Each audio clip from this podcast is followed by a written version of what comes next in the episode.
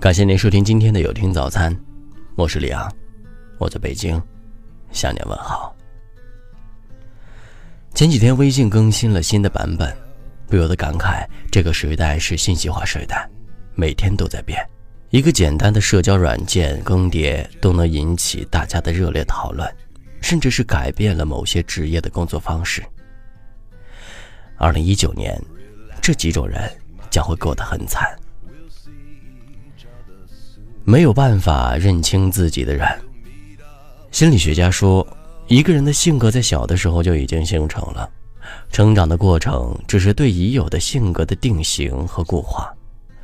高晓松提到自己的原生家庭，提及自己和父亲处理关系的时候说，他小时候从没问过父亲任何一个问题，他讨厌别人干预自己。直到四十多岁以后，他才慢慢的、真正的摆脱了原来的东西，才能真正的走了出来。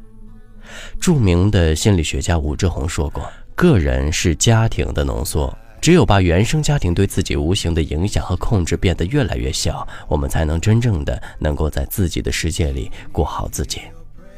成长是一个不断与过去说再见的过程，敢于跟过去决裂、独立生长，是一个人成熟的重要标志。”在认清自己、接纳自己的不足之后，要想变得更好，就要为了实现目标而改变自己。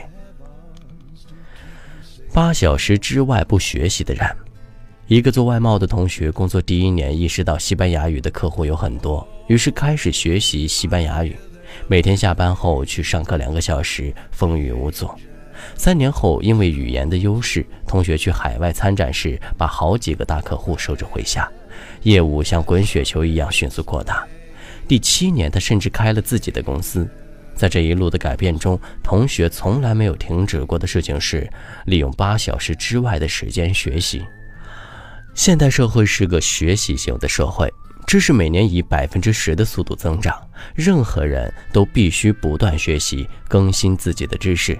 拒绝学习，便不会有所成长，便很难有所作为。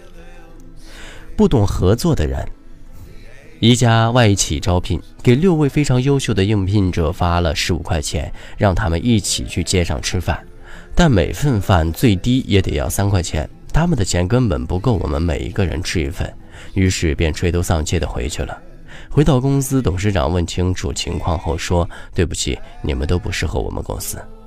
那家餐厅本来就有买五送一的优惠，就算没有优惠，也可以多拿一个碗。”买五份饭分成六份一起吃，但六位应聘者从来没有想过凝聚起来成为一个团队，每个人都想着自己，便只能空手而归。正如哲学家艾斯奇说：“一个人像一块砖砌在大礼堂的墙里，是谁也动不得的；但是丢在路上挡人走路，是要被人一脚踢开的。”对新事物反应迟钝的人，两年前二胎政策开放。反应迅速的人很快抓住了商机，投入到了母婴类目的创业之中。这两年事业风生水起。二零一一年微信出现，二零一二年的时候，很多人还在研究怎么用。嗅觉灵敏的人已经发现了公众平台的红利，开始运营起了自己的公号。而现在，很多微信公号大 V 都是从那个时候开始做起来的。以前说大鱼吃小鱼，而现在说快鱼吃慢鱼。新事物的出现往往伴随着新的未被开发的商机，但风口一晃就过了。对新事物反应迟钝的人，永远无法找到突破口。处在这个时代，我们必须时刻保持危机感，及时发现和改正自己的不足之处，才能不断的往更好的方向发展。否则，你将会发现自己已被别人远远甩在身后。比尔盖茨说过：“改变，否则被改变。”以上，共勉。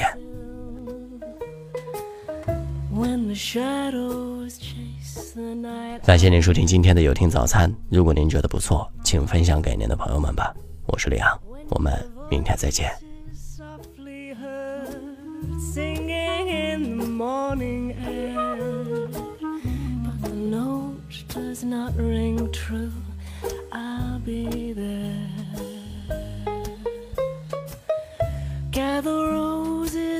While you may, while the bloom is full for the blossoms soon will fade and the bloom grow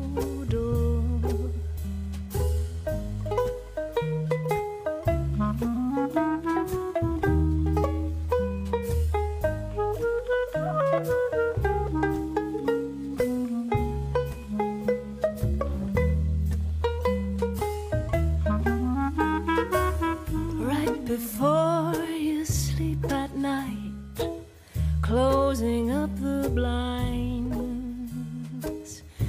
In the window's black embrace, if you find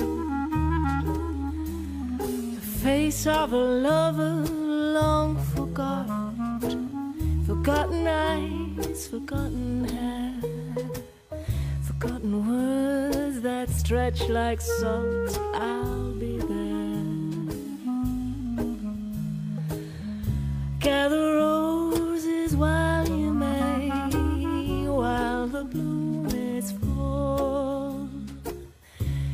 The blossom soon will fade and the bloom grow dull.